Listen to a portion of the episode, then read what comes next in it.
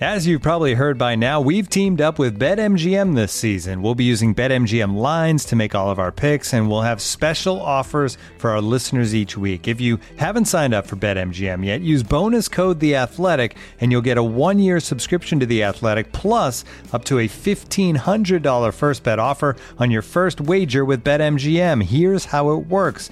Download the BetMGM app and sign up using bonus code The Athletic.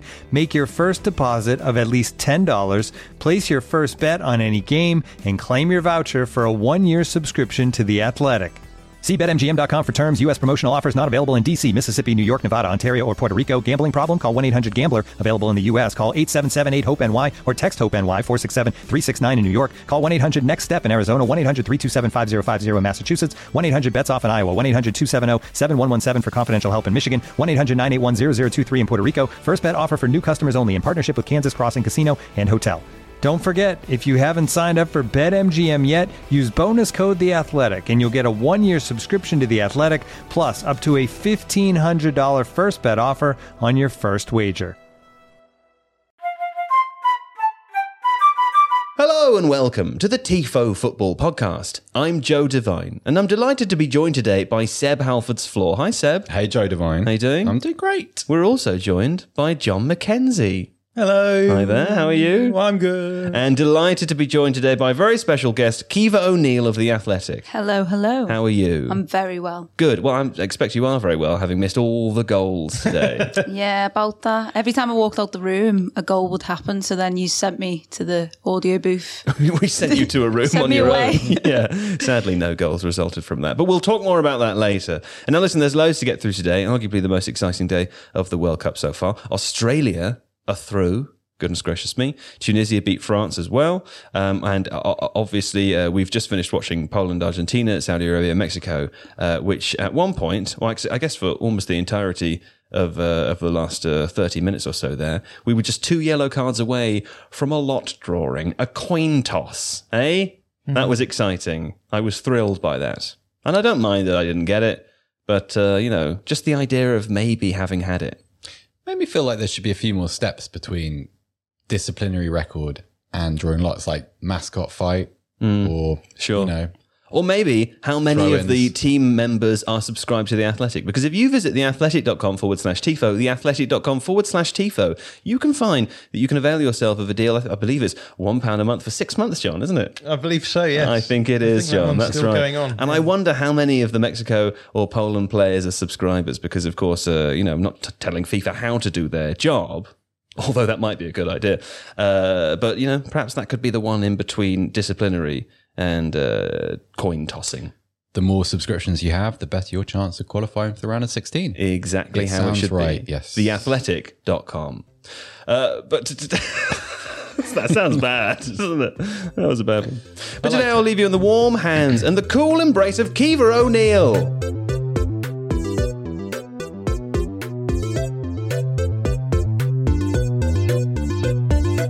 Yes, we're joined by Caoimhe to talk. Uh, first of all, I think, should we just go to Poland and uh, Mexico? Explain what I was just talking about there in the intro, said with the yellow card situation. What happened? Right. So towards the end of that game, uh, an unlikely scenario emerged where we would need the tiebreaker at the end of the group stage because Poland and Mexico would, well, we're level on goals scored, a level on goal difference, we're level on points, and um, well, initially we thought they might be level on yellow cards, but actually you made a mistake there. I made a Yes, mistake. um, you I failed- counted up wrong. You counted wrong. You wrong. got us way too excited with Yeah. that. yeah, I was excited. You let us all too. down there, I did Joe. let you down. Yeah, I'm sorry about that. Again, So we had a situation where potentially, with a few more yellow cards for Poland, we might have had a group in the World Cup decided by drawing lots.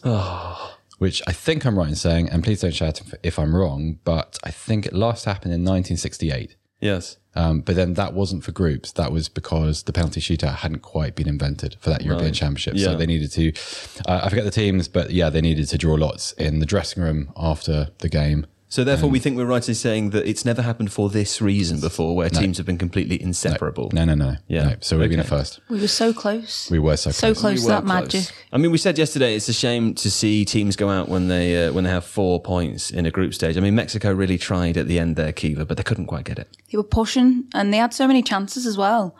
Just didn't happen for them. And then Saudi Arabia scored, and that kind of just threw us off again, and we didn't quite know what that meant, and we were sort of all running around a bit mad, weren't we? Uh, but yeah, didn't didn't happen for them. A couple of offside goals, which yeah, just yeah, it was di- difficult to watch at times. Yeah. John, how do you feel about watching Poland for the last sort of 20 minutes or so? It wasn't clear whether the um, message had been communicated to the team or not. Not definitely not to concede any more goals or get any more yellow cards, but they certainly stopped doing anything, Well, it's sort of been the story of their World Cup so far, not looking particularly. not doing anything. Yeah, which I suppose is fine if you consider yourself to be an underdog, but when you look at the team that they've got, they do have a fairly strong squad compared to a lot of other underdog teams.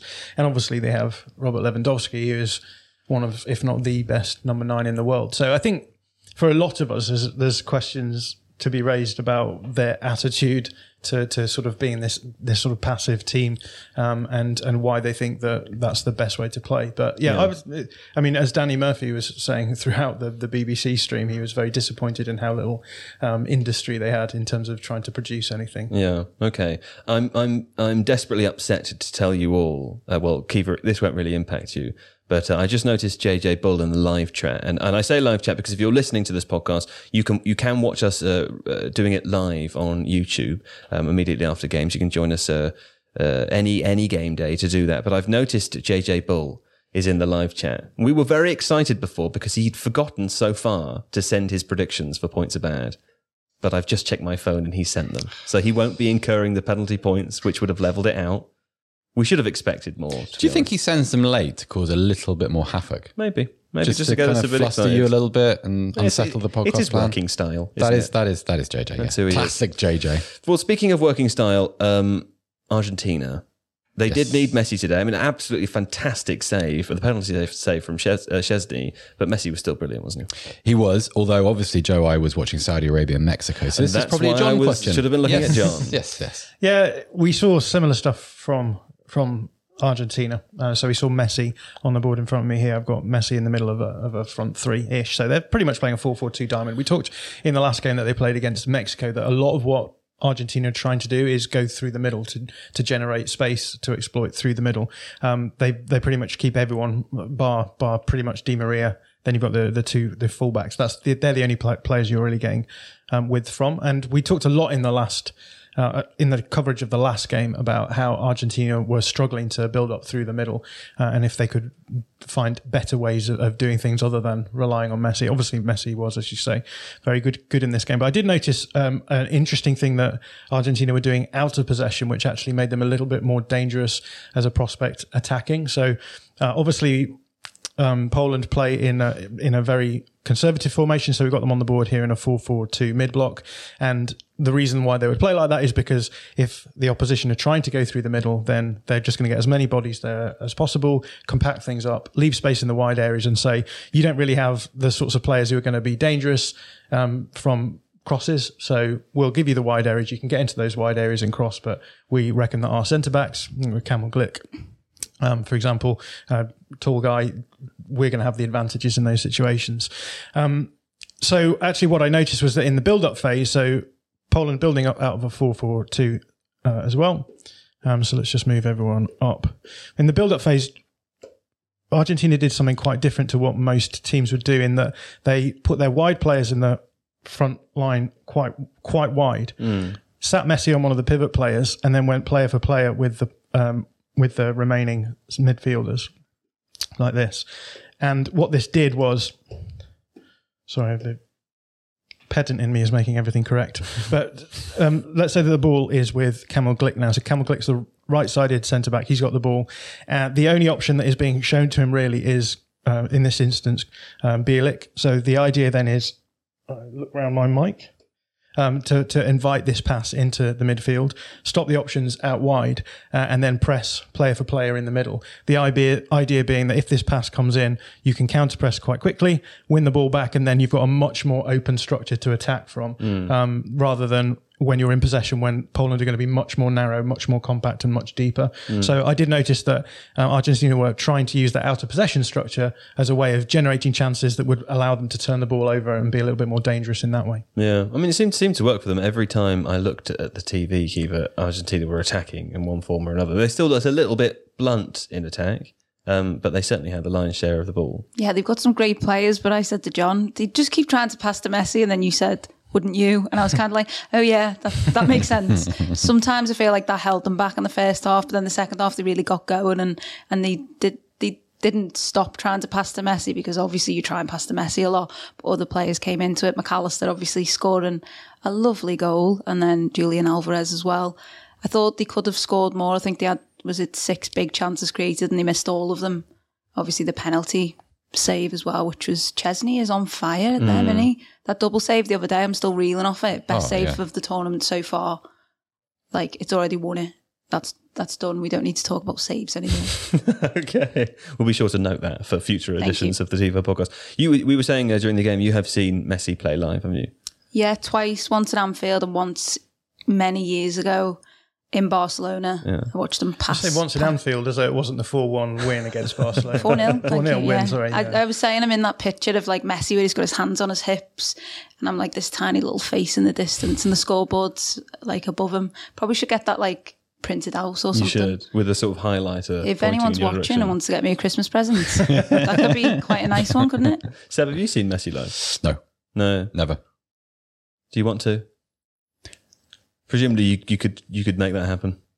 Well, it's actually quite conflicting because I, I'd want to see him live at Barcelona when he's about 28 years old, Yeah. so that you're not seeing. You know when like um, I think that ship's passed, hasn't it? Well, yeah, but you know when like you get a heavyweight fight between people who should have fought like five years ago and they're past their prime, and you kind of you still want to see it, but once you've seen it, you think, ah, you kind of wish it'd been earlier. It's He's at still a moments great- like this where I regret that our perception of time is linear. Hey, Sam. Yes, indeed. Yes, Mm. indeed. He's still a very, very good player, but I have kind of missed the boat in seeing him at his very, very Yeah. best. I think so. But you could watch that advert where there's like all of the Messi's. That's true. Yeah. Multiple Messis in the advert. You've seen him. I have. I went to see him last season. Yes, Yeah. it was last season in the Champions League when PSG played against Man City, and he had a fairly disappointing game, to be honest. Sure. I, I went to watch Messi and ended up watching Rodri. Uh, and was much more impressed with him, but it was it was one of those. It's a bucket list moment, isn't it? Where you want to. You want to make you want to just be able to say I, I, I saw him, but It's exactly the kind of thing you would do. that is bang on When, brand. when I walked into the office earlier, uh, France was on the big screen and John was huddled around the small TV watching Denmark, weren't you? sometimes I do that. Yeah, it's nice to concentrate on. It's nice job. to concentrate for sure. Um, listen, Argentina are through the group now. There we go. There was a wobble in the first game against Saudi Arabia. We, we did a po- you weren't here last night, John, but we did a poll at the beginning in the live chat and asked people who they thought would win the World Cup. There were only four options, and Argentina were the f- were the fourth. They got about ten percent of the vote. Brazil had about fifty percent, uh, and our contention is that that is perhaps as a, as a direct result of slipping up to Saudi Arabia, a game in which they did lose, but they really weren't as bad as people remember. I think one of the most fascinating things about the World Cup is that you watch teams play very few games and you watch them play against teams of varying talent discrepancies, right? So Argentina lose to Saudi Arabia. And the question is like, how indicative is that of anything? Is it going to be the case that actually against the good sides, Argentina are going to be good? Um, and, and therefore, does that loss to uh, Saudi Arabia actually not really portend anything? Um, I don't think we have enough knowledge right now to know how they're going to look in those good games. So, and I, I suppose that's the joy of knockout football, right? Or tournament football is that so much of what you're seeing is just a crapshoot in many respects, and um, Yeah. uh, that's that's sort of why it becomes so hard to, to judge where teams are at. So, Argentina, we've seen that they've had problems with their build up, their creativity, um, and I think they've shown in the last couple of games that they're dealing with those things better. So Enzo Fernandez came in today uh, and was able to sit in the midfield a little bit better, and that meant that Messi didn't have to do all of the build up, which is sort of what happened in the Mexico game. Um, and I, I feel as though Mex- uh, Argentina actually had more solutions in wide areas. So I've talked about how they didn't have many, they don't have many uh, wide players in their team. They play quite a narrow formation. But I felt today like they used Molina quite well. I, the obviously the, the the goal itself, the first goal um, from Mac Allister came from him cutting the ball back to the edge of the box, and then the second goal as well actually saw the ball go to Molina, Molina a couple of times, and then again they played this um, this this pass from the from the corner of the the the, the byline of the box How do you describe that area? The corner of the byline of the box. yeah, I thought I was right. 18 yards away from the goal on the byline. Yes. Yeah. Um, and back towards the D. So long cutbacks, not the sorts of cutbacks that we expect, which you would think would go to the edge of the six yard box. This is right to the edge of the D. Um, and we saw a couple of those in, in this game. And I think that that's going to be, it just gives them a, a little bit more flexibility in terms of build up options. Yeah. Um, so I, they are making progress in that respect. But the question is how much is their problem is just a problem breaking down a low block rather than playing against a team who are going to be more um, uh, expansive in attack. Yeah, okay. Seb, let's talk about the other game uh, Yeah. briefly. Saudi Arabia, Mexico, both teams out. As we said already, Mexico out uh, because they have more yellow cards. It'll Yeah. be difficult for them to, to accept. Um, what did you make of, of that game? Well, uh, first half was very, very competitive, and Saudi Arabia were kind of as advertised. They were physical in midfield. They passed the ball pretty well. They didn't really create anything, Joe. They didn't. Um, they didn't really threaten the Mexican goal. Everything seemed to change after the first goal. Uh, Mexico scored from a pretty rudimentary set piece, flick on, back post, goal, 1 0. And then things started to change a little bit. It started to open up. Obviously, Saudi Arabia then, you know, needed to take the initiative or needed to try to because they needed to score. Um, and I think what worries me about Mexico, I mean, not worries me that much because they're out of the tournament now, so I don't, you know, need to worry on Mexico's behalf. But even after they had the game by the scruff of the neck, they didn't create a lot. They scored a second goal through, I think, what will become the goal of the tournament. Brilliant, brilliant Chavez free kick. It was one of those where uh, probably about 30 yards out from goal, and he, he manages to get enough pace and whip on it that it's unstoppable. Even from that distance, which is quite amazing because when it's that far out, the goalkeeper isn't really unsighted. So you know how sometimes a free kick on the edge of the box, the wall is, is almost an aid for the attacking player because the goalkeeper can't see it until it's up and over the top of it, the, the highest player. And then by that time, it's too late to react. This one, if you look at the, the camera angle from behind the goal, uh, the keeper sees it the whole way. Yeah. And yeah, there's just nothing you can do The about it. arc is extraordinary, isn't it? Yeah, it is amazing. It's a brilliant free kick. And he So- only takes shots from like 30 yards out. It's Yeah, like exactly he that. refuses to take them any closer.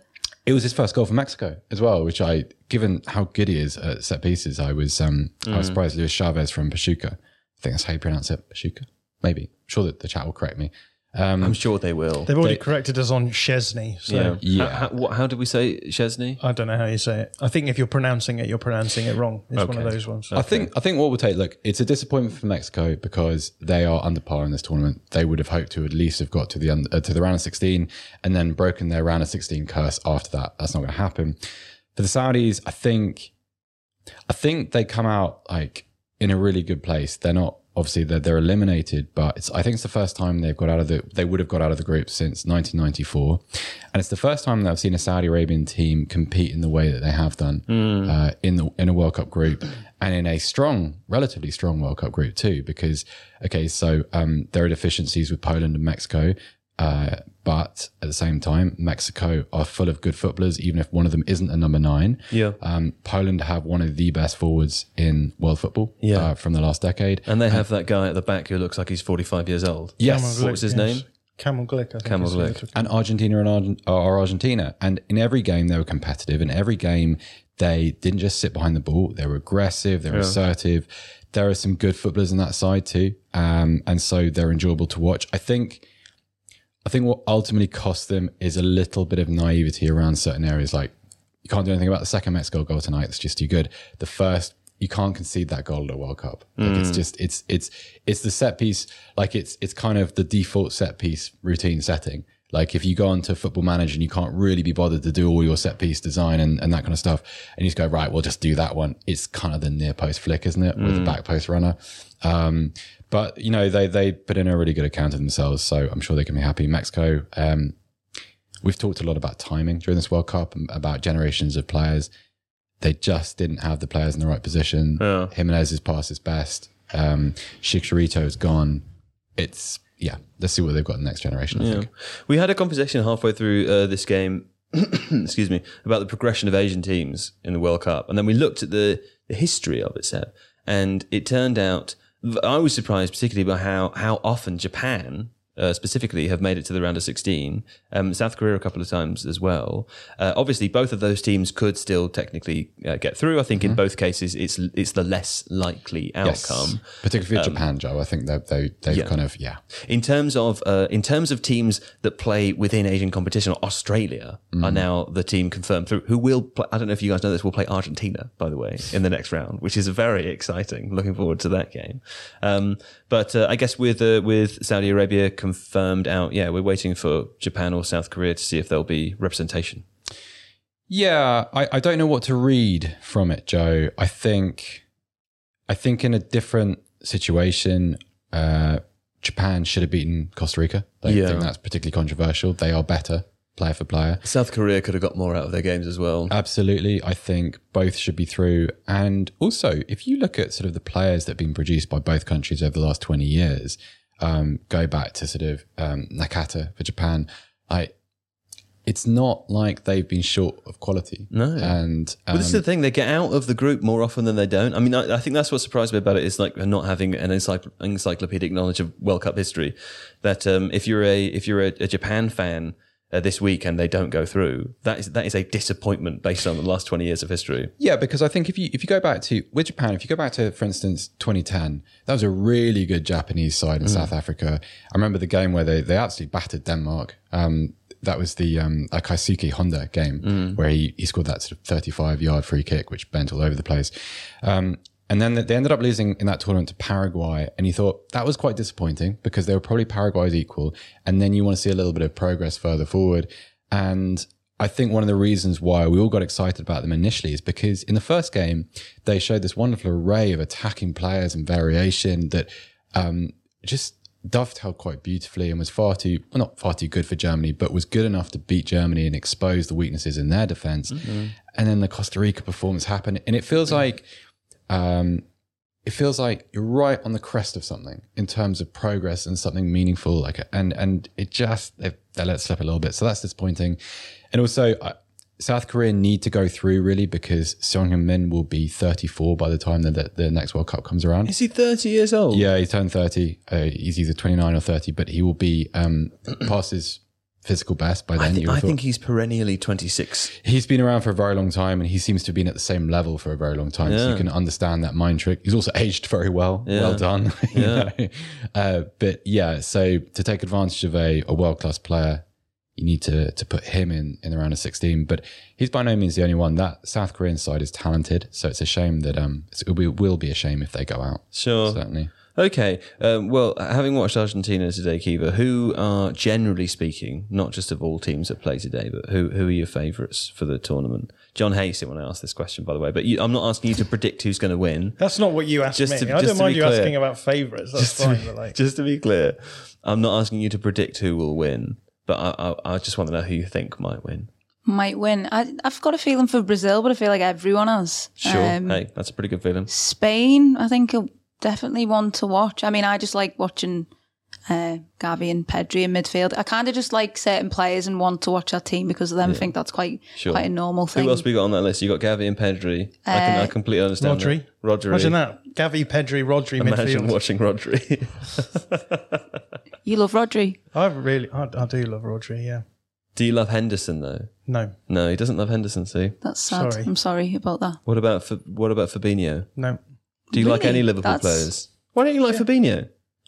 Uh, He's fine. I prefer Rodri. So you're unmoved Okay. by Fabinho rather than you don't hate him. I don't hate him. I don't Okay, hate all right. many players. I don't think. I mean, you, quite a lot of the Leeds ones you seem to. That's different, though, isn't it? That's different. Um, Liverpool players, yeah, they've got some good ones. Virgil van Dijk, he's all right, isn't he? Yeah. What do you reckon, His Tim? first World Cup.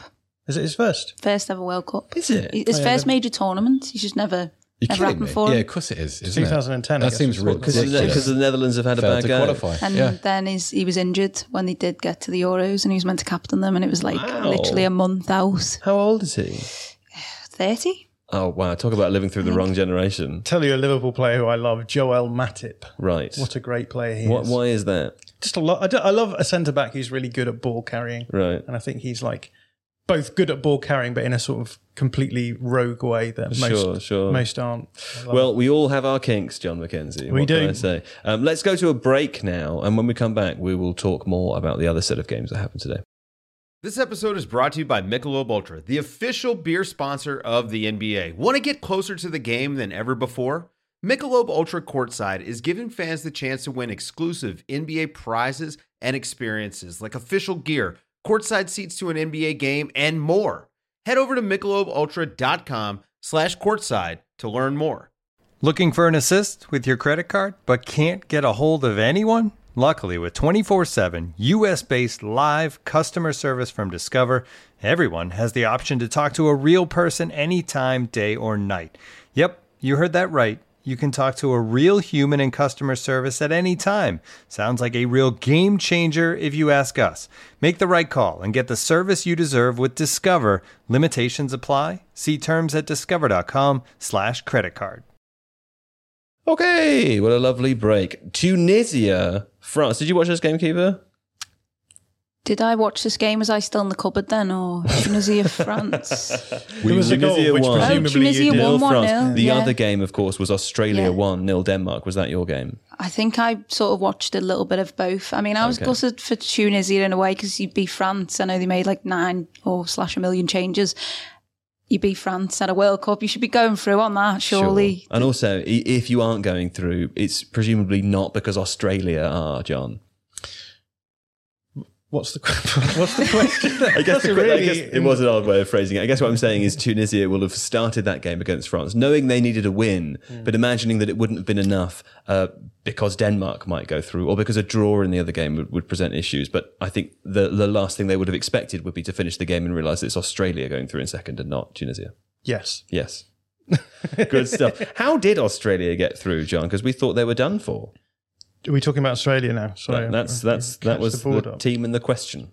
Okay. Yes. Yeah, Australia. Um, the majority of whose compatriots seem to dislike me right now because I said they were amongst the worst teams in the competition. And Um, yet they have progressed. they've gone through, which obviously disproves what I said. Tournament football, eh? Yeah, tournament Fair football. dinkum, John. You are guilty as charged here. Se- Now, I have to say that Seb is being very smug about this one because for some reason he has become something of a minor celebrity in Australia somehow.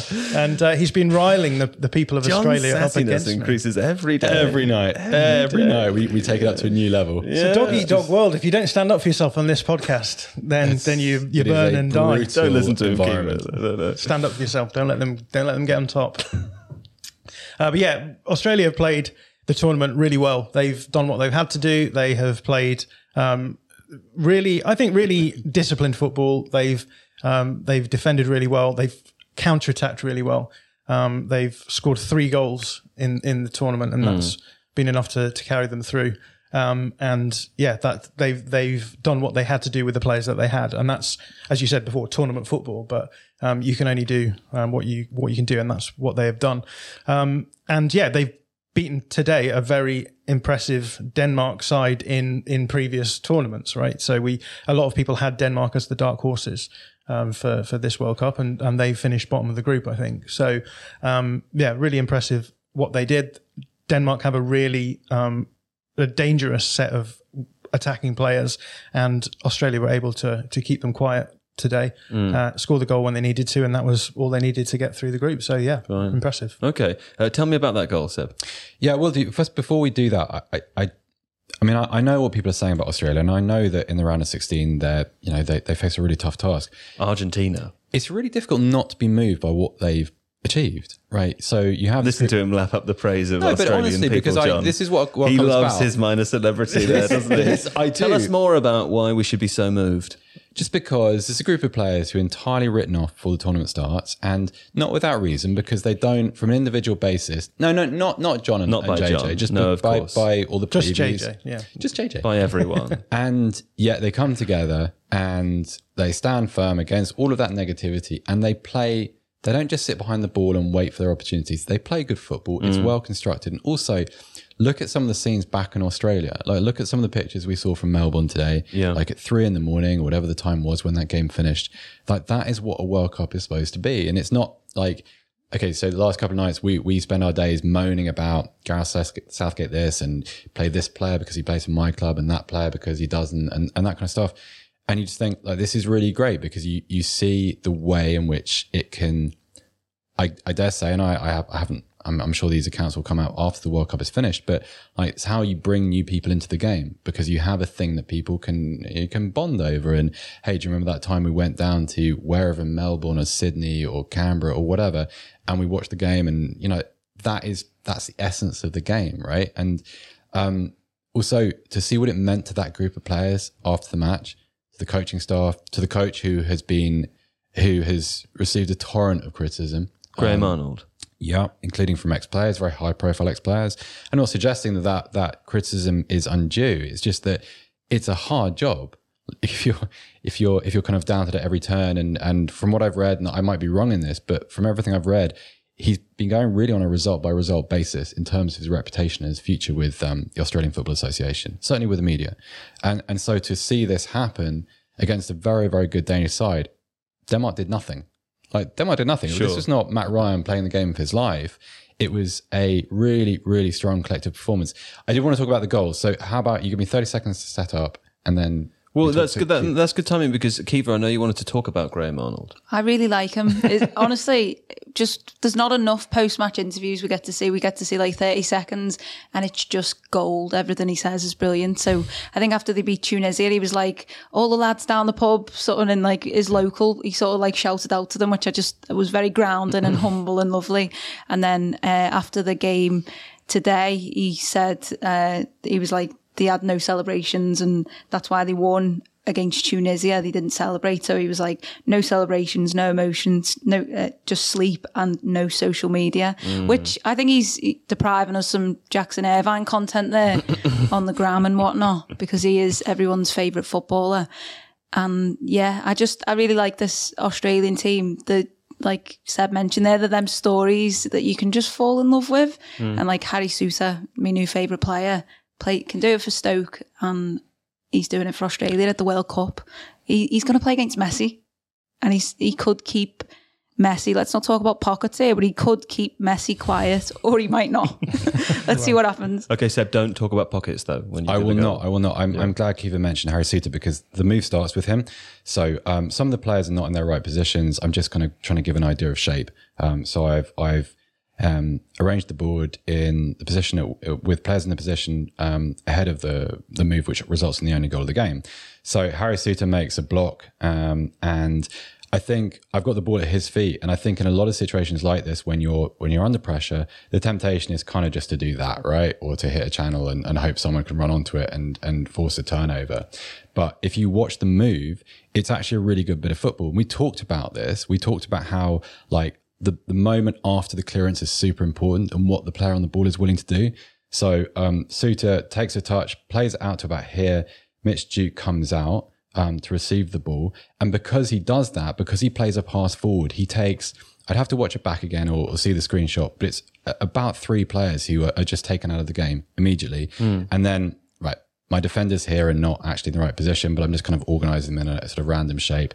Um, uh, Duke then, instead of just kind of um, taking a foul, potentially back into the defender and winning a cheap free kick from the, from the referee, plays a ball out to, in this direction. And um, for those who are listening, it's just a right to left pass for about 10 to 15 yards.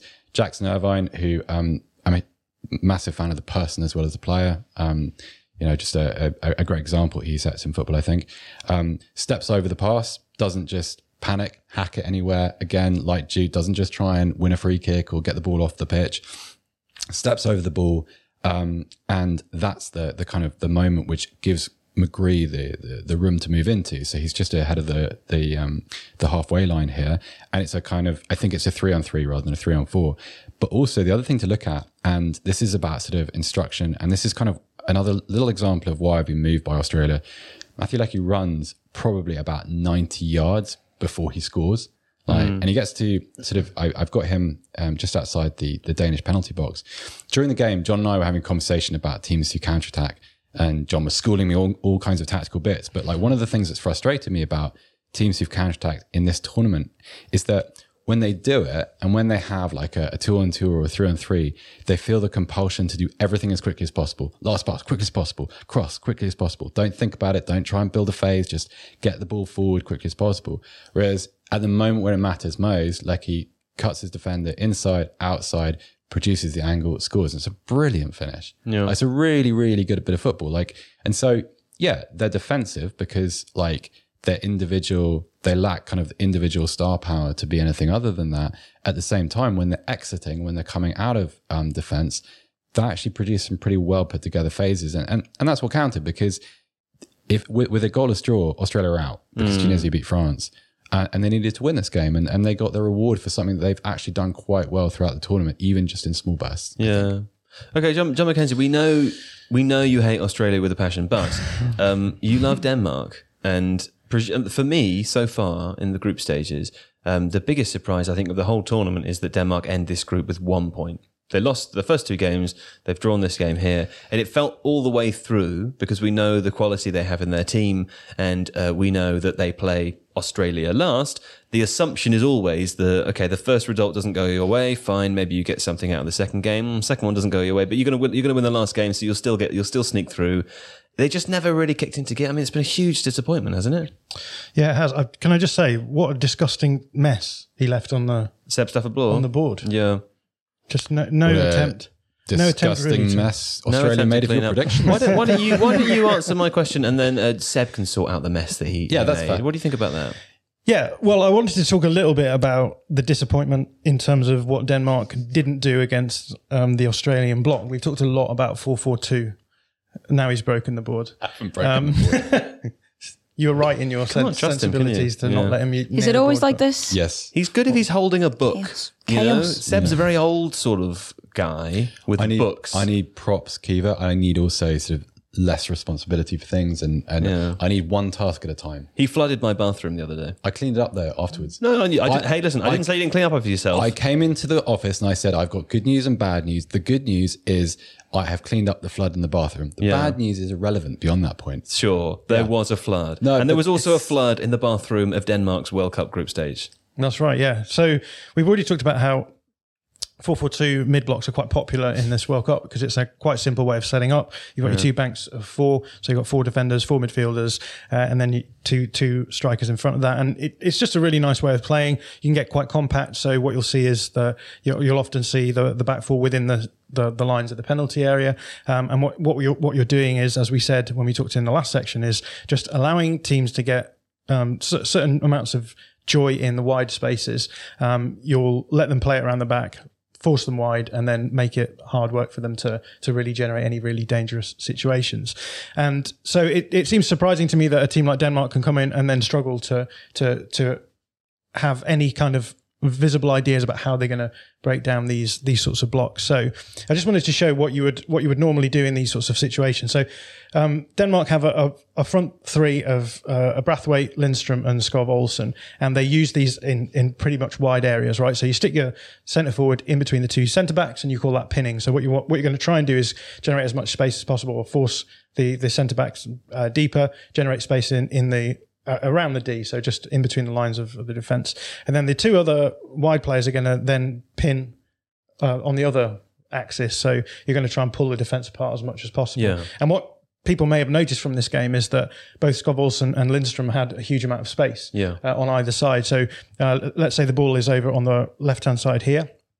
You'll see the Australian team pull across over on the left side. They all come together. Yes, so it's very compact. So they sort of move as a compact block. That's right. And now a lot of people will say, you know, just pass the ball across across the field, Switch it. switch the play. Yes. Yes. that's what they say in football, isn't it? Yeah. And Look at me go. obviously a lot of um, a lot of football teams play in this way. What we what we often call this is marking in advance. So the idea being that the amount of time that it takes the ball to go from uh, the, from one side of the pitch to the player on the other side of the pitch, Yeah. the opposition can then shift across in that in that time, Uh, Yes. and then your your block gets to the other side. It's so funny that, isn't it? Because do you remember in the film Goal, where they do that whole bit where they say, if you pass the ball, it moves quicker than if you run with it. But it doesn't always, does it?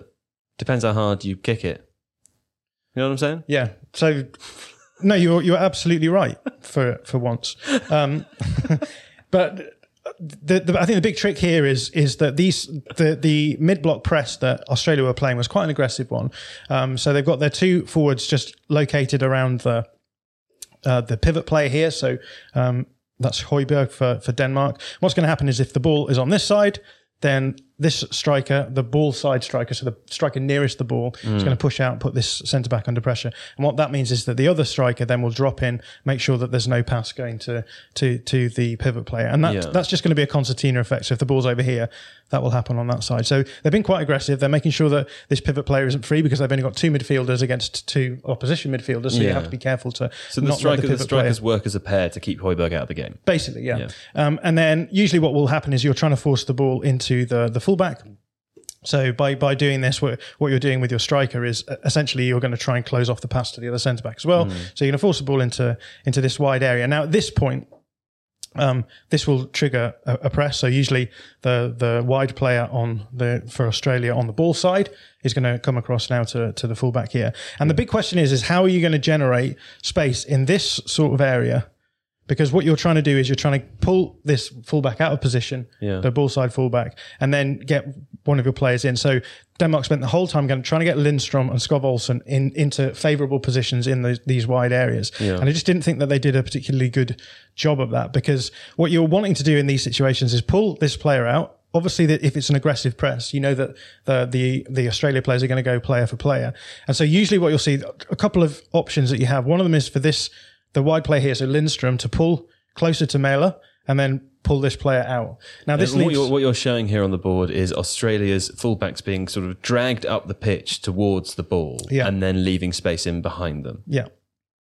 And the idea then is you're generating space for, for these sorts of passes now. So Mel- Mæhle could play the pass here to Eriksen. Mm. Eriksen could play a bounce pass into this area.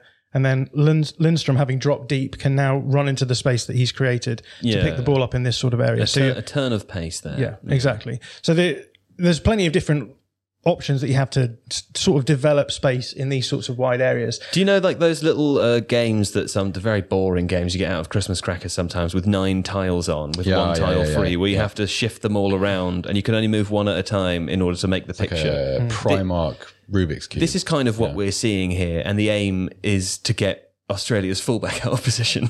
it would be a more fun Christmas present. Yeah. And so I, I felt as though throughout the whole game there was options for them to try and generate space, uh, but they but but Dan- Denmark really weren't um, able to exploit this sort of stuff. And it, I think when you have players of the caliber of Christian Eriksen who can.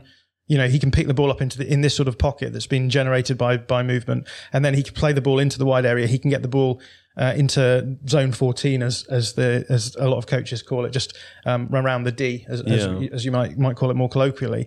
Uh, and then you've got different options that you can play. I just felt as though they didn't really make Australia work hard enough in terms of knowing that because they were playing an aggressive, fairly player to player press when the ball was around them, they just weren't Yeah. generating space enough for their teammates to then exploit. So, um, in that respect, I, I feel as though Australia deserved to win the game because Denmark had the ability to cause them problems and they just didn't. For sure, yeah. Um, Zone 14 sounds like a uh, teens laser tag center. yeah, it does, doesn't it? Mm. Yeah. Yeah.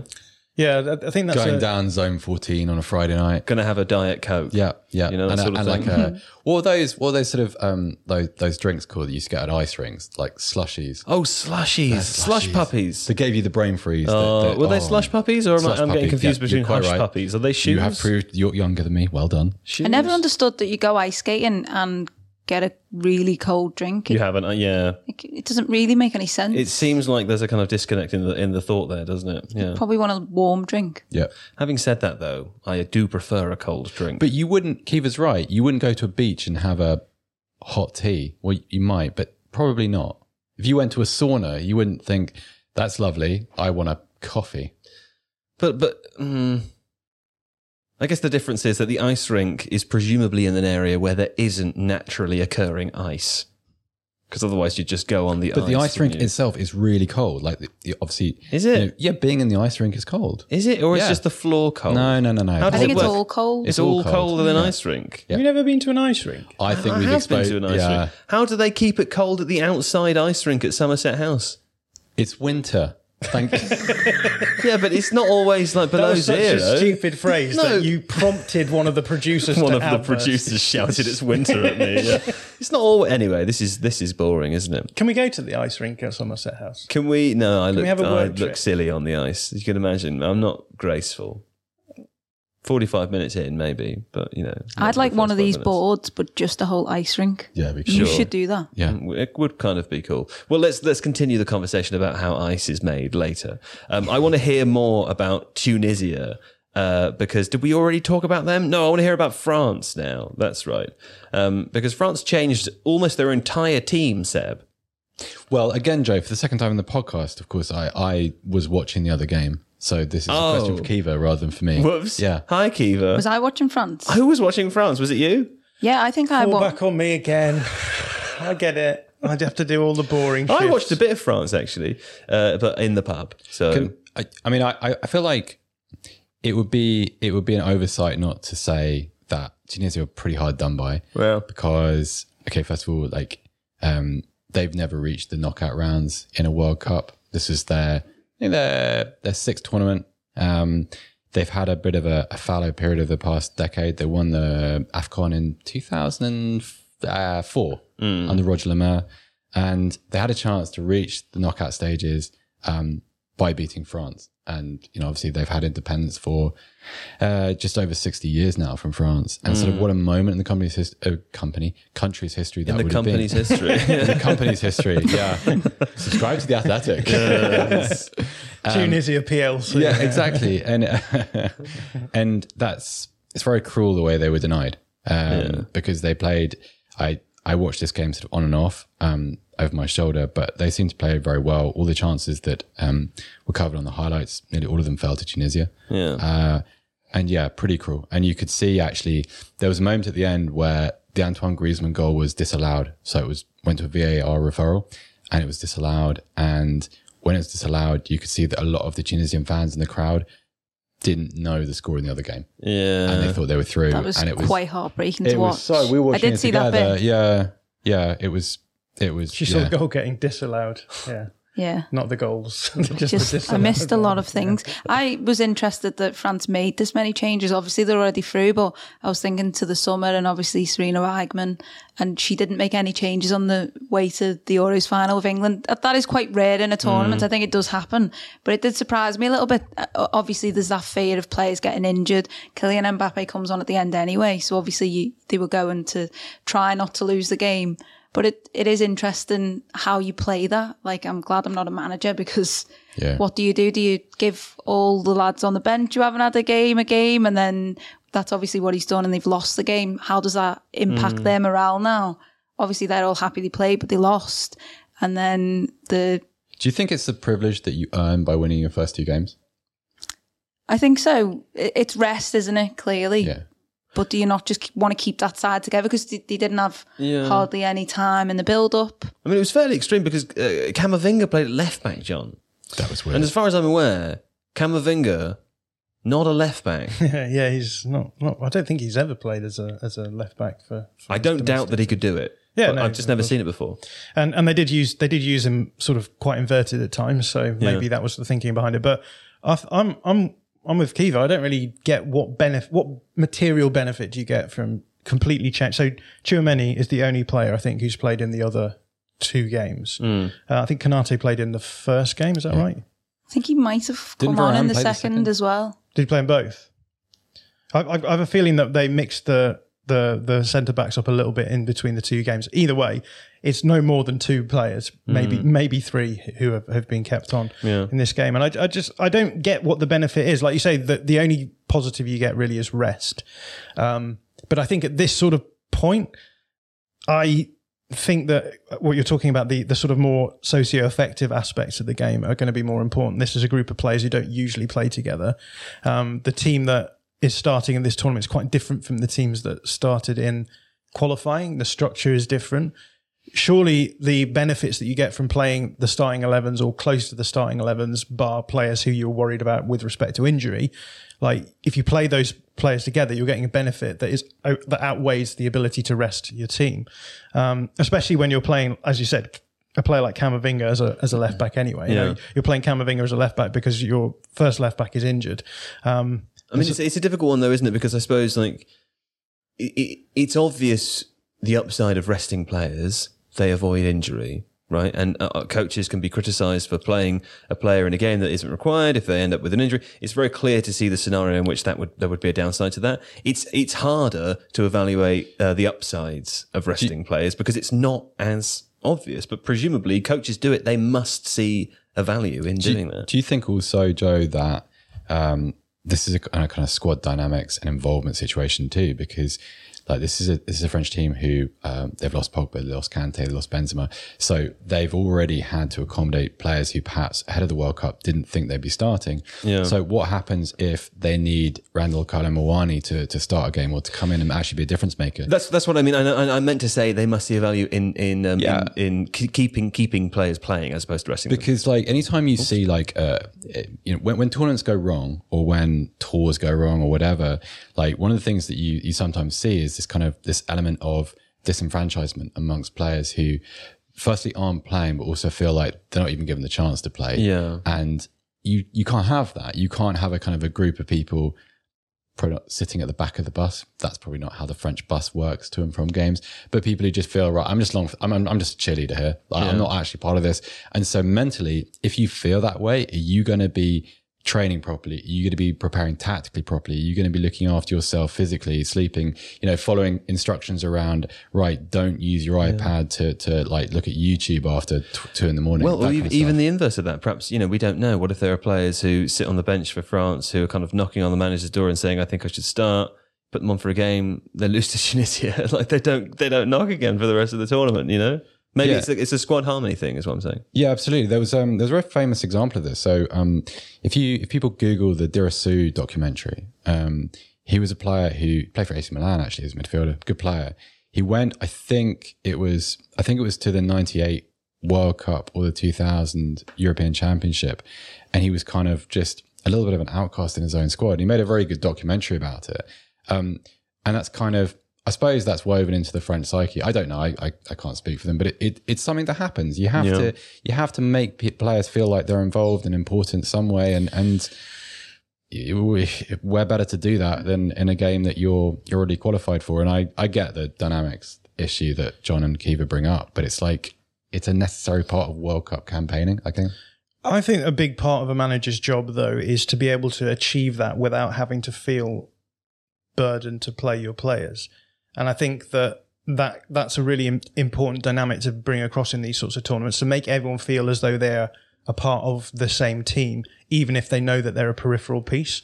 Um, I I've worked in coaching myself a little bit, and um, I, I was coaching in the university system, and we would drive two, three hours to a game, and you're taking someone who won't be played because there's only so many substitutions you can make. And obviously, this is like a, a, really sort of peripheral anecdote, but we found the best way of dealing with that was was by making everyone who is involved aware of the fact that they were an impor- important part of the team, even if they didn't play, because being part of the team was about much more than just the actual games themselves as well. But maybe that's my bias in this in this respect. But I do feel like clearly what's happened here is that he has felt we can get everyone in the squad playing in, in a game, and that's all right because we've won the two games. Well, and also people uh, will overreact, Caoimhe, to a loss, as they do whenever England play. We talked about this um, earlier in the week. We talked about it at the, the Euros last um, last summer when England lost to, to Scotland. Um, you wouldn't be surprised at all if I mean France just forget about it and, and move on to play Poland, who they're going to meet in the in the next round. Yeah, it'll be interesting to see what their sort of papers are saying tomorrow and, you know, how they react to it. Because I think I've seen Mbappe posting on Instagram or something and it didn't seem like, you know, it was just a picture from, I think, him sat on the bench and that kind of thing. So I don't think, you know, they will be too. Obviously, they'd be bothered. There's, there's pride at stake here. They don't want to lose at the World Cup. I think the last time they lost at the World Cup was 2014 because obviously they, they won the last one and, you know, they are reigning champions. But I think they'll just dust this off they won't i don't think they'll be hmm. too fussed. They won't take it in to the next game. But then if somehow they don't end up winning the world cup will they look back on this moment and think did that sort of shift momentum a little bit? Did it sort of disrupt things because they've looked so good in in those games? And then obviously they lose to tunisia and all of them changes. I just I do wonder how that that sort of pans out now for them. If they hmm. don't win the World Cup. I think they will look back at this moment maybe, but what do I know? Sure. I, I don't think it has like a negative effect. I just think that, that you can get more benefits from just playing your usual starting eleven and make changes for players who do need a rest, but try and keep the core the same. I think. Yeah. I think they'll be fine going forwards. I don't think it's going to derail them in any way. I think someone like Olivier Giroud would have benefited from a rest. So you could probably go through the list and Yeah, pick out yeah. players like, you know, he might score a hat trick in the next game. And It's like, well, that rest did him good. So I, I guess we're kind of just waiting to see hmm. what happens next. Yeah.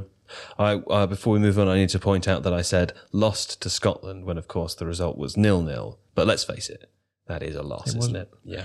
Um, let's have another break now, and when we come back, I'll I'll diss more different nations for no reason other than uh, you know being self conscious it. about a mistake I made. Narrow-minded parochialism. That's right. Watch out, other countries. If I'm feeling upset, maybe I'll come after you.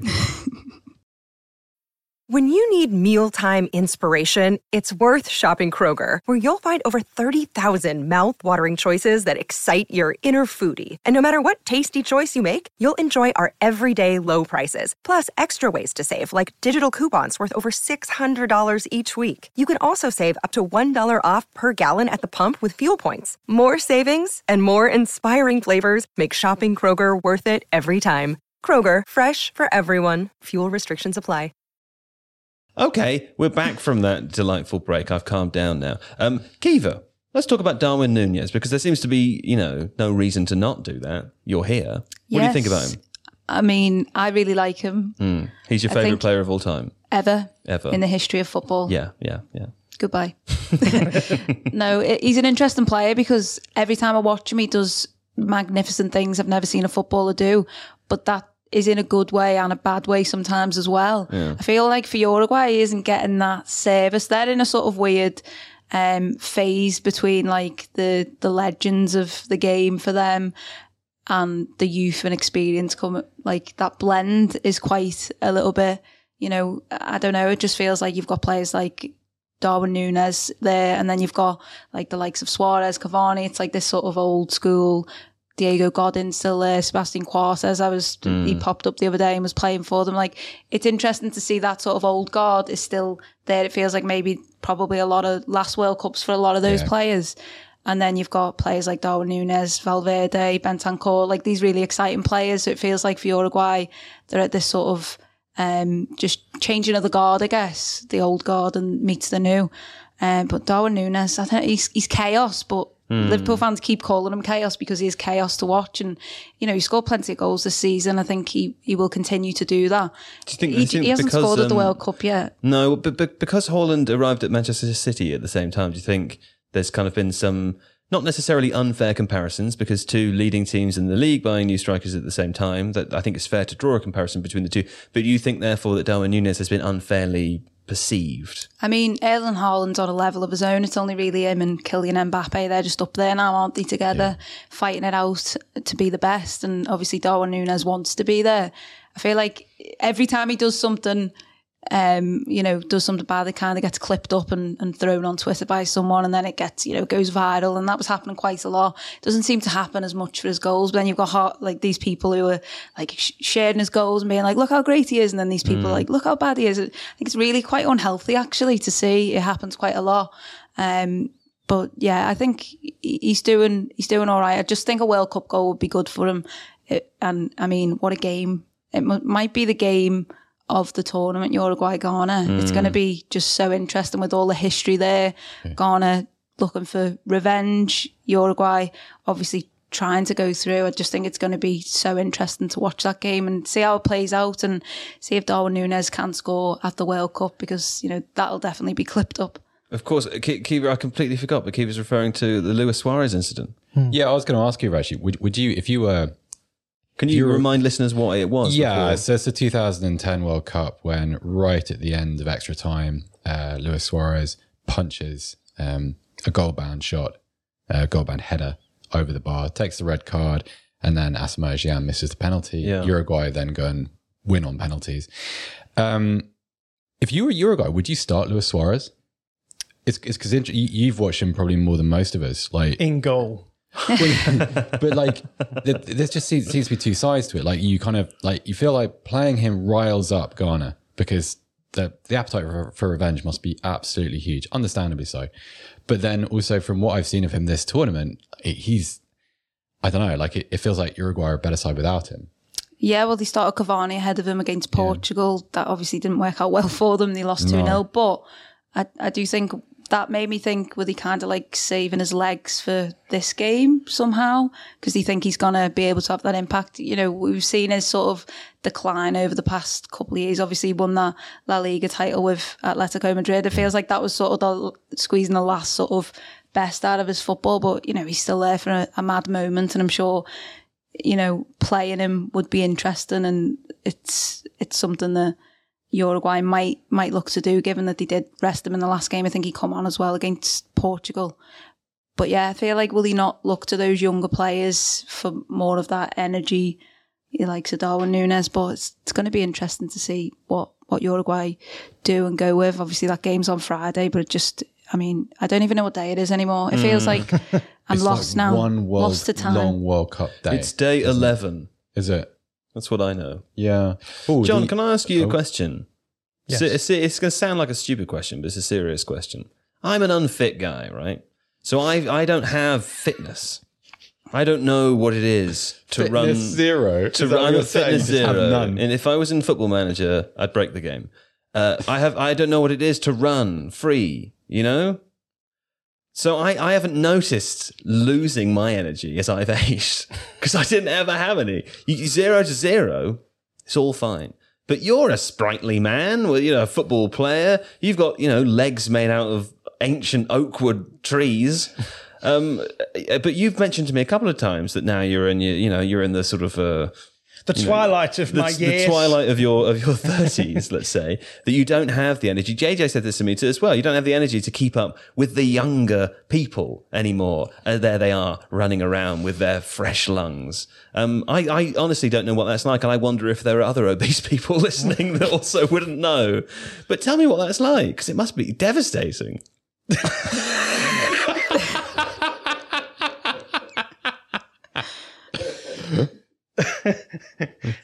It's an interesting angle for us to go, but yeah. Uh, so as, as I mentioned, I, I was involved in the university system for for, for quite a, um, a, a period of time. Uh, I played for the first team at, at my university when I was there. So playing to an okay amateur level, um, and one of the things I had was just insatiable stamina and fitness. Abundance of energy, yeah. And I hit, I don't know what, t- hit th- 33 and, and it became harder and harder to do things. Um, Yeah, and right. I, I, two th- I guess two things happen. One is that you lose a little bit of your agility and your athleticism sort of drops. this is, this is tragic. No, I'm, I'm, I'm curious. genuinely. So, so you can't do the, th- the things that you used to be able to do physically, Right. but, but Yeah. also obviously your stamina drops as well. And it, it becomes, uh, yeah. you can't do those things for as long. Yeah, Yes, exactly. yes, Um, yes. So yeah, that's that's where you find me, a, a burnt out husk of a man. Right. Okay. And what? In your sort of in your late thirties, did you, did you notice it? You said when you turned thirty, because when we talk about uh, basically the reason I say this is because we talk about footballers all the time when they turn thirty, as though you know they're they're about to drop into a grave. I mean, that's you know, uh, and uh, I I sort of don't really understand. Yeah, if you're if you're a footballer who relies on your athleticism, then your game changes. I think I would Mm. say maybe around the 32, 33 for me was when it happened. Right. Um, and yeah, you have to sort of reinvent what it is that you can do. But a lot of the, the players who play with more longevity, so someone like Luka, Luka Modric is a good example of that, right? He's played for a long time, but he he has a level of athleticism that that I think is uh, allows him to be uh, a, a little bit more naturally fit. But he also is a very highly technical player, Yeah. and your your your technique sort of stays a little bit longer. So players who are relying on on particular athleticism will will probably drop off. So like Wayne Rooney was quite an athletic player when he was when he was at his peak, and, and that dropped off quickly, and it, it felt as though as soon as that hit, he- 29 he, dropped off. wasn't it? Yeah. Um, whereas someone like Cristiano Ronaldo is the opposite, where he's Sure. he's really on top of his his phys- It- physics. it's it's funny when you said you know 32 33 because uh, I don't know if you were, if you remember this also said but it, uh, John you described it like in the same way that I imagine like people having a growth spurt when they're 11 or something you know like suddenly growing 4 inches in in one summer has it happened to you Seb The growth spurt? Or No. The, the, the aging? You just The, wanted uh, to pull all of us down. Is that No, no, I'm, ju- I'm just curious. Is, is, you know, have you lost that uh, f- uh, uh, foot of pace, whatever they say? No, I, I well, I, I, I played a lot of football in my um, late teens and early twenties, and had a, a succession of back injuries and. You were an excellent goalkeeper, I hear. I was fine. I was okay. Um, but I also, so from quite a young age, I had um, sort of pain and um, I don't know. I kind of, I didn't play much beyond that. So I was never, I accepted that um, my days were numbered in the amateur football world um, from probably about 23, 24 onwards. So I, I just, I, I, I got ahead of the curve. Yeah. Um, so no, I didn't notice it.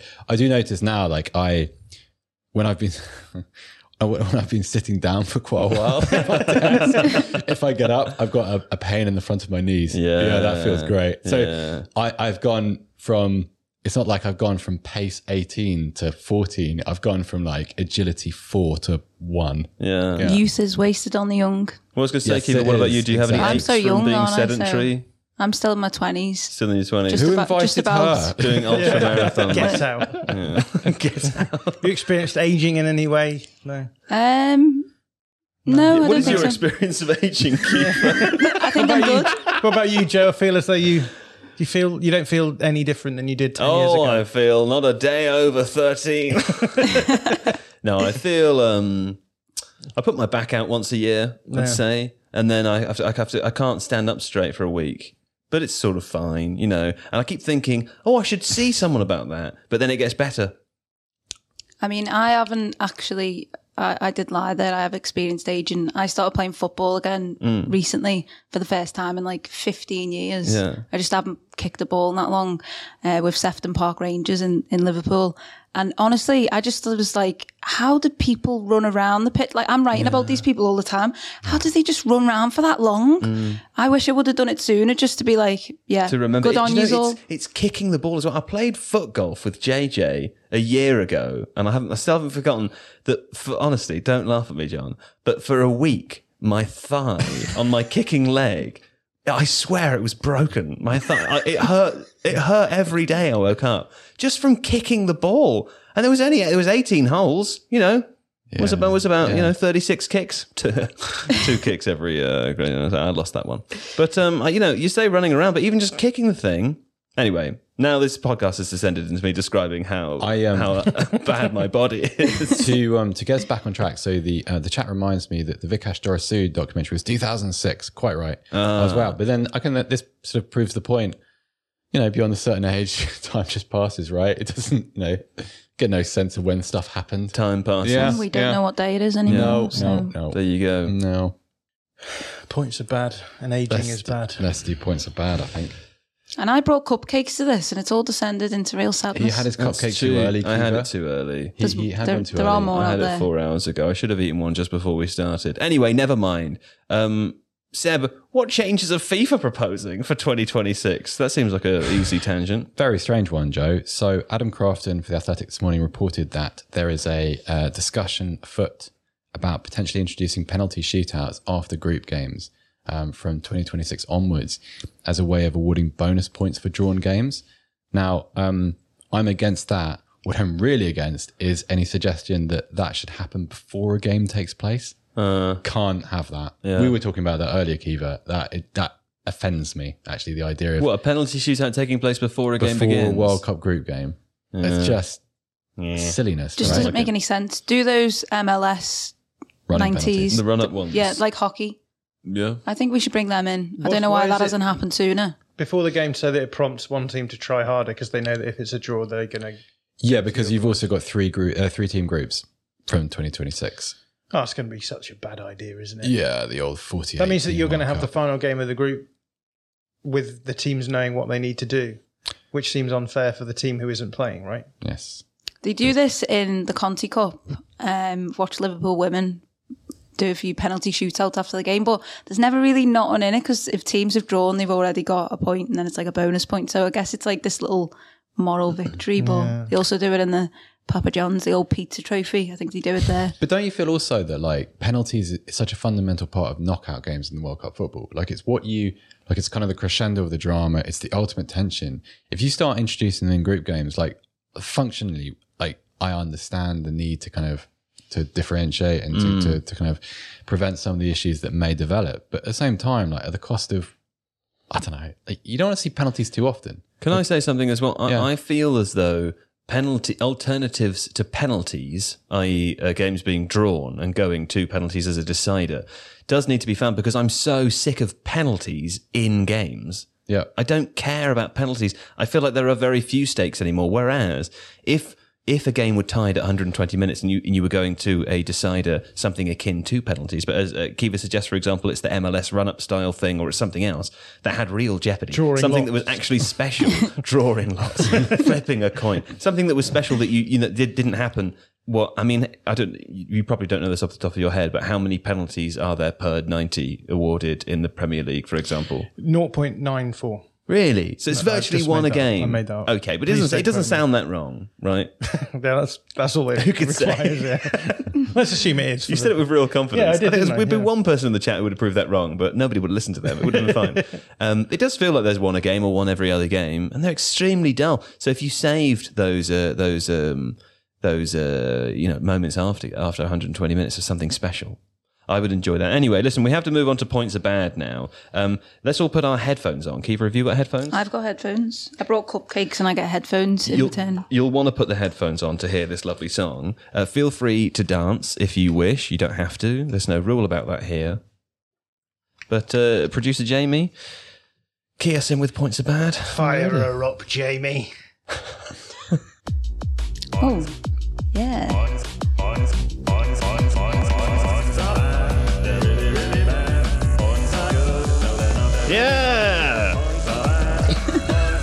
Are bad. There we go. Wasn't that fun? Maybe that's why all the headphones break. If I throw them on the floor like that. Could be, couldn't it? Anyway, who cares about headphones? It's time to play Points Are Bad. Uh, sadly, as discussed at the beginning of the podcast, JJ did get his uh, predictions in in time, so we're not going to have as much fun today as we thought. But let me tell you, Sebastian Stafford Bloor, I want to see a big beaming smile on your face. And let's, Jamie, let's cut to Seb there so we can all see him enjoy this moment. You are today's winner with an incredible score of only five added points. Round of applause for Seb there. Five from four games is Five from four. That is impressive. Well done, And do you know what makes it even more impressive? Tell me. Second place is only nine points. I mean, that's goodness me. That's four points away. You're almost twice as good as everyone else here except Yeah. Caoimhe because she didn't play. Yeah? There we go. Very exciting. Okay, John, uh, you had a bad day on 10 points. And I had a normal day on 11 points. Yeah? and that's how that works. Fine. Uh, so we'll come back to the grand total so far as of day 11 later. But before that, it means I get to go first, John gets to go second, JJ gets to go third, and Seb gets to pick last. Is that the first time you've picked last, Seb? Yeah, is sure it your first win? Yes, because I won. Oh, yeah. Look at that. That's going to be terrible, isn't it? He usually struggles when there's only been one person's score. He's going to have to remember three. He's going to have to remember so many scores. Okay, so tomorrow, match day 12, we have Croatia, Belgium, which I could have sworn was a game that already happened. Apparently not. I have absolutely no idea. And I'm going to say uh, 1 0 because Croatia are going to hold on to the ball the entire time and Belgium are rubbish. Yeah? Uh, fine. John, what do you think about Croatia, Belgium? 2 0. 2 0 to Croatia. JJ has asked uh, Croatia, he said a 2 1 to Croatia. So, Seb, we've had 1 0, 2 0, 2 1. 3 0 Croatia. Wow. Okay. He is drunk on his own success. JJ is the only person to predict any goals for Belgium, and we've all predicted a Croatia win. Fine. Moving on to Canada, Morocco.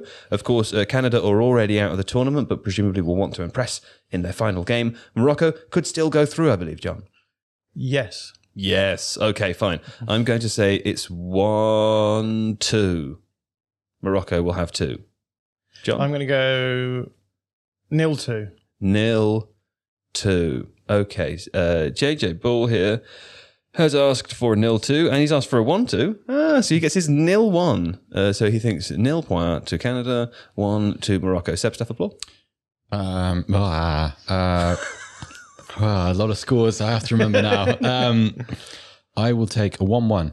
You can have a one one, good sir. So you can't pick the same. You can't. Cannot. So it's fun. because Seb got the best score today, he goes last, In which my means he has the least it's now like that scene in The Hangover with all the numbers going on around my head. Sure. Yeah. Yeah. yeah. Give. Except we both know how good you are at maths. Although I can't talk because today I can't count. No. Uh, okay, Japan, Spain is next. I feel like uh, Japan are already out. Oh no, they're not. Oh no, they're not. They could go through. They're going to play hard. Mm, they did beat Germany. They're good in transition. Am I right, John? That's right, yeah. Okay. Two one Japan. Who are they playing? Spain. You're going 2 1 Japan. I'm going two one Japan. I'm doing it. John, what do you think? I'll go nil 2. Okay, that's different to what I said. As long as No. that's Spain. That is to winning. Spain, yes. Now, J- uh, J, uh, JJ says 3 0 to Spain. Seb Stafford you going to join me in Team Japan? 1 0 Spain. Oh, okay, okay. Yeah. So everybody else thinks You're wrong. that they won't score Yes. any goals except me, who thinks they'll win. Does now you can start to see why I'm in last place, can't you? Yeah. Okay, fine. And the final game of tomorrow is uh, Costa Rica, Germany. Hmm. Nil four. I'm going for a four nil win to Germany. Uh, John, what do you think? I quite like nil 4. Do you? Mm, You can't have it. mm, let's go. I think Germany have got I'll a go point to big. prove. I've got to catch JJ up, haven't I? Not 5, yeah. Oh, he's gone 5 now. Look at that. Okay, great, great, great, great, great. Uh, JJ Bull. That's, do you know what? This is exactly the right attitude now. We're, we're over halfway through these games. You have to, you have to go for that. Um, okay. JJ has said for Costa Rica, One, Germany, one. he went for 3 0 first, then he went for 4 0, then he went for 2 0, then he went for 5 0. So he can have a 3 0. Uh, nobody uh, to predict any goals for Costa Rica yet, Seb. So you could uh, buck the trend there, but we've had a, a, a 3, a 4, and a five nil. Uh, two nil, Germany. You think two nil? Okay. What a boring set of predictions that is. But fine. That is our predictions for tomorrow. And Caoimhe, can I ask a favour of you? Yes. Would you read out the grand total so far for day 11? You can see here the name above the score. And if we go in reverse order, so we start here with me, with me and my number. So, Joe, 99. yes, I'm And on 99 am I going points. backwards here? I want to go in backwards order of number downwards. Okay, this is very confusing for so me. then we go here. Okay. John, Oh, dear. 91. John has slipped to third place because of a resurgent Seb Stafford Bloor. 86. He's 5 ahead of me. And of course, in first Wow. place, Caoimhe. JJ. I'm- And he is watching. He is watching. That's true. He's always watching. How many points has he got? 80. 80. See, today, if he had forgotten, and we could have got him with that, the punishment of five penalty points per fixture, he would have been in last place. It But he would hasn't forgotten. also saved you from breaking three figures first. Yeah. Well, you never know. I could get zero points all of tomorrow. That'd be that'd be impressive, wouldn't yes, it? with your, your rogue Japan result coming through. with my brilliant mind. Ah, we laugh. Anyway, John McKenzie, thanks so much for joining us today. Yes. Seb Stafford Bloor, Thank you, Joe Devine. Caoimhe O'Neill, Thank you very much for having me. and thank you to Craig and Jamie in the production box over there. Big thumbs up and a wave. Lovely job. Okay, we'll be back tomorrow with, I believe, JJ Bull is returning. Um, and uh, we're going to watch some lovely games and have a good time. Yes? Okay. Bye now. Everybody wave at the cameras. Bye now. Yes, bye.